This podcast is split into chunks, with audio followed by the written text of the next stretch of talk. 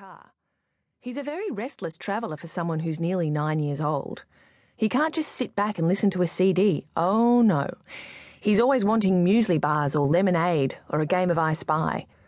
Then, when he gets really bored, he starts poking me with his foot, just to start an argument. He finds arguments much more entertaining than scenery. Most boys of his age are like that, I've noticed. They won't spend more than five seconds looking at a view, but they have to wrestle with someone at least three times a day. If only I had two brothers instead of one.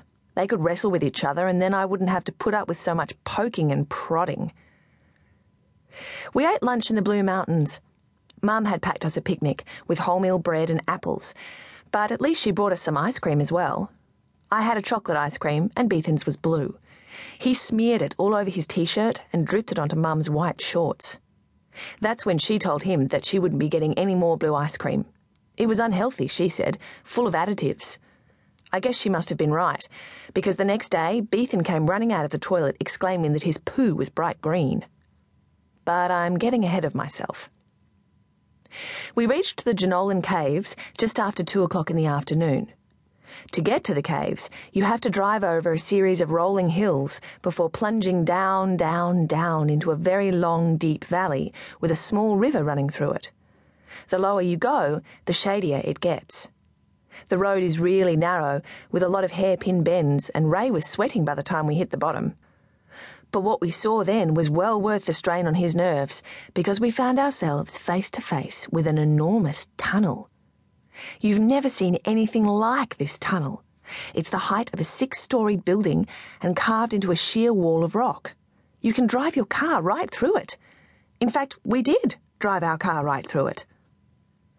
This is the Grand Arch, said Ray as we crawled along in the dimness. I remember this. Is it one of the caves?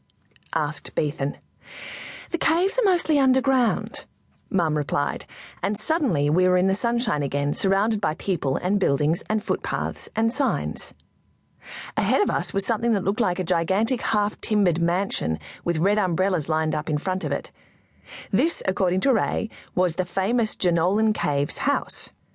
He turned left before he reached it and parked in the guests' car park, which was chiselled into a hillside behind the hotel. The minute I got out of the car, I knew that we were somewhere special. There was a feeling about the place. The valley walls were so high and close that they seemed to be nudging at your heels. It was like being in a pocket.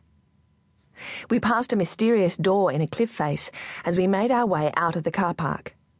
High above, a scattering of little houses clung desperately to the bushy slopes. Trees were pressing in on all sides. Rounding a corner, we found ourselves back on the road.